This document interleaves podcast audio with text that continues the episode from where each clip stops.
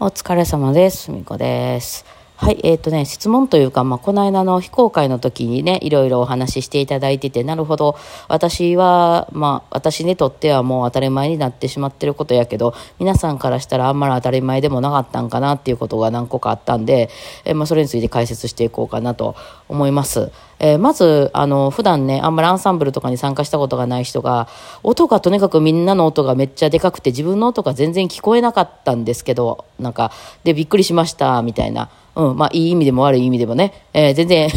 あんな感じなんですか？みたいな感じで、いや、いう、あの、こうコメントとかもいろいろいただいたりしたんですけど、そうなんです。そんな感じなんです。聞こえないでしょ？周りの音。そうなんですよ。あれはね、あの、プロオケでも聞こえないです。プロオケなんかもっと大きいんで、音。うん。あんだけ人数いったらね、もっと音大きい音出るはずやね。だから、別に私としては何も驚いてなかったでしょ。うん。なので、あの、まあ、まあ、結構おとなしい感じやったかなと私の中では思ってますが、まあ、それでもね、バイオリンがあんだけ何十人か弾くと、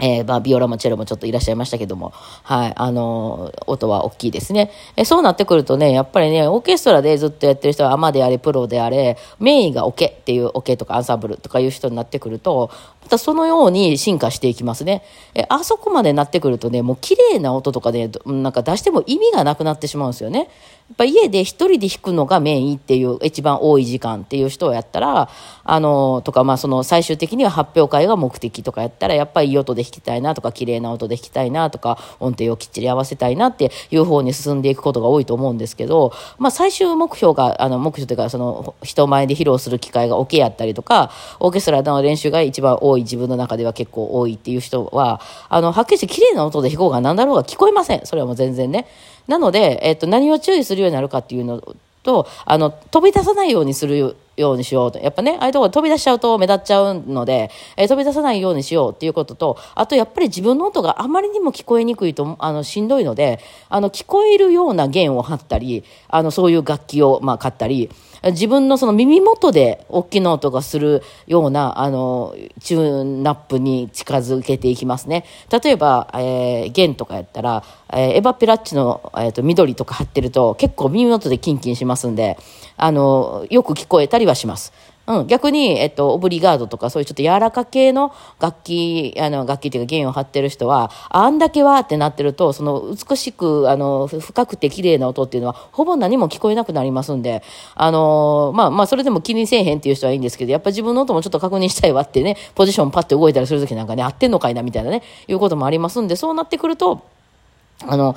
もうちょっとね、あの、響いた方が、あの、てか、あの、聞こえた方がいいよねって。で、そういう意味では、あの、オールドのバイオリンよりも、あの、新しいバイオリンの方が、近鳴りするので、耳元で響きやすいので、あの、聞こえやすかったりはします。はい。そうですね。うん、だからまあその辺は、あの、一人で弾くのか、最終的にオケで弾くのかによって、うん、変わってきます。で、オケにむちゃくちゃ最適化された、あの、人種っていうのがプロオケ奏者なんですけど、もう、いわゆるね、あの、活動がプロのオーケストラとかな、あの、になってくるので、うん。で、まあ他にその自分で、その、まあ私なんか結構その他にライブしたりとか、えーコンサートしたりとか、外でやってましたけど、そういうことをやってない人で、もういわゆる基本、やっぱオーケストラで弾くのが、あのメインだっていう人の演奏って皆さん聞いたことありますかね？うん、まあ、たまにね、そのオーケストラなんかが、プロのオーケストラなんかが、あの、番外編みたいな感じで、室内楽コンサートみたいなのやったりとかね。あとはオーケストラのなんかこうイベントがいっぱい行われてるうちのなんか何回かは室内楽のコンサートにしますとか言って、その、えー、5、6人で弾くとかね、3、4人で弾くみたいなコンサートが行われたりすることがあるんですけど、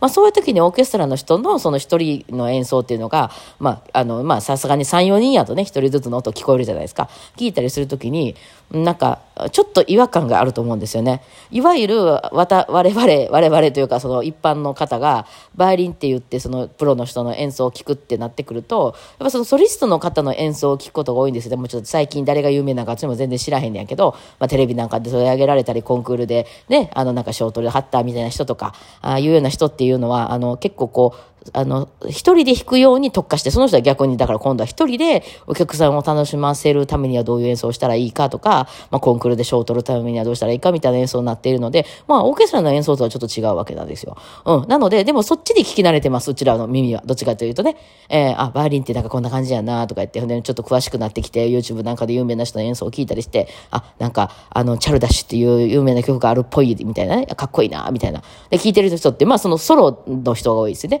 で、そういう曲をオーケストラの人が演奏してるみたいな機会が、まあたまにこうあったりするんですけど、そしたら、なんかあんまり上手くないっていうちょっと一瞬気がします。っていうのは、そういう派手な、こう、要するにパフォーマンスみたいな演奏しないからなんですよ、オーケストラっていうのは。オーケストラって、やっぱりそうやってみんながあんだけ聞こえないような空間で、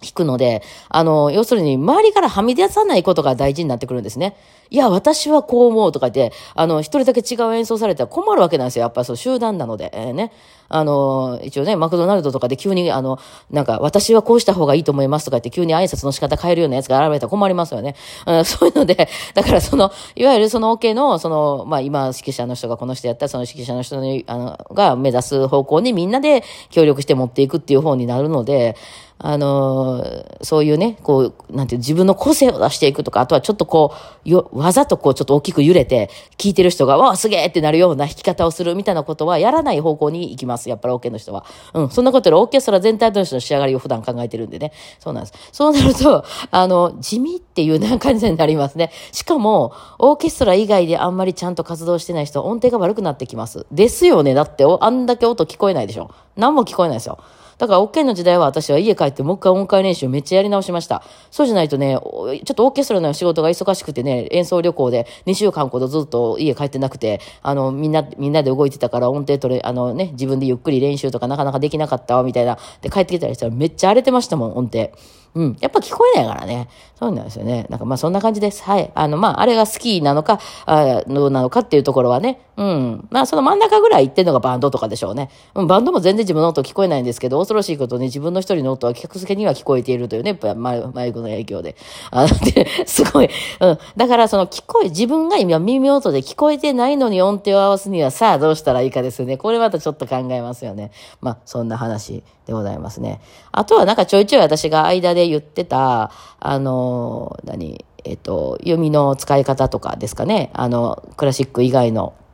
ジャンルの人はこういう風に弾いたりするよっていうね。うん。まあ、つまりね、あ、まあ、それともう一個あれやかな。あの、旋律的単音階の話とかかな。うん、あのクラシックの人は多分どこぞやで聞いたことある音階練習で出てくる単調度はそれですね。うん、これ、これ、クラシックの世界だけの話ですよ。クラシック、クラシックの、それとか、それがクラシックなんですよ。えっ、ー、と、まず、えー、蝶々、メジャースケールっていうのは、あの、ドレミアソラシドみたいなやつね、は、あの、一つなんですけど、なぜか単調はなんか三つあってですね、えー、自然単音階っていうのと、その、なんか和声的単音階っていうのと、旋律的単音階ってですね、うん、あそのナチュラル、ナチュラルマイナーと、えっ、ー、と、ハーモニックマイナーとメロディックマイナーって3つあって、まあなんか大体6番目と7番目の音ぐらいがちょっとなんかおかしなことになってるんですよ。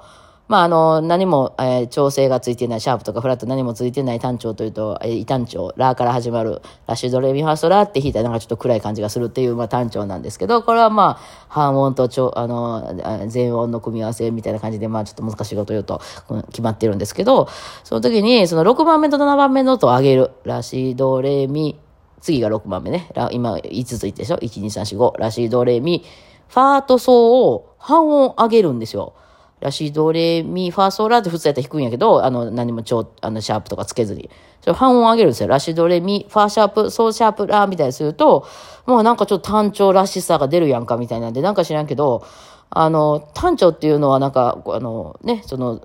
三つ音下げて、まあ、ドレミアスラシドっていうその波長長の三つ音、三つっていうか二つか。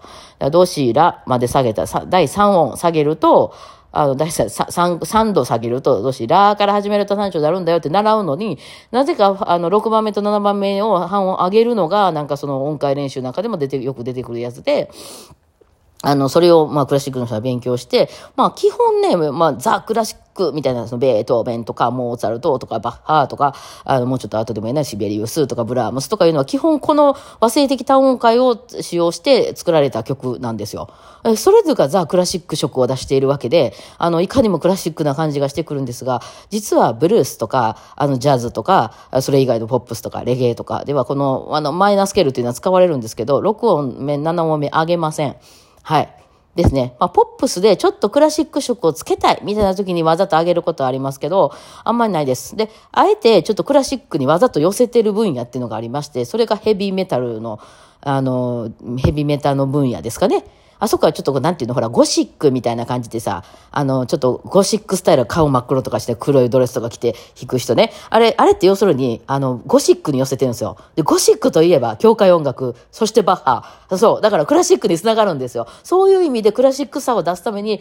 わざと6番目、7番目の音を上げたりした音で、あの、なんかそういうデデス、デスメタルじゃないやけど、あの、メタルバンドみたいなのは、メタルバンドちゃうか、あの、ゴシックバンドみたいなやつね、あ使ってたりはします。はい。それはわざとクラシックに寄せてるわけです。だから、要するにクラシックらしさたるもの、その、単調の6番目、7番目を上げた音なんですが、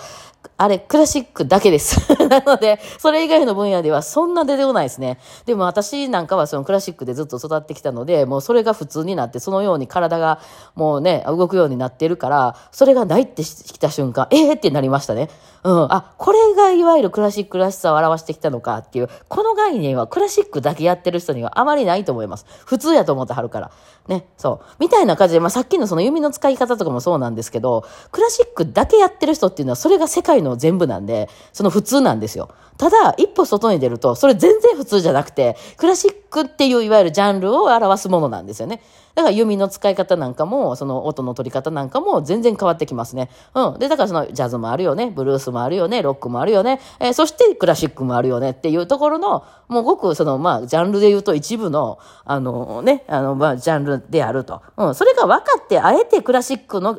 あの、カラーを今出したいって言って使うのなら全然問題はないんですけど、それで、そのポップスみたいなのを弾くから、なんか変な感じになるのよ、クラシックの人が。弾くポップスなんか変やな、みたいなのはそれなんですよ。うんね。まあそういうことですよね。なんかその辺はまあちょっと外に一旦出てみると、なんか、ああ、なるほどなっていうのは思いますね。えー、で、スケールなんかもその、いわゆる、じゃあ、えー、ね、なんかいっぱいある、まあ他にもいっぱいあるんですよね。まあ、とりあえず時間なんで 今日はこの辺にしていきましょうかね。お疲れ様でした。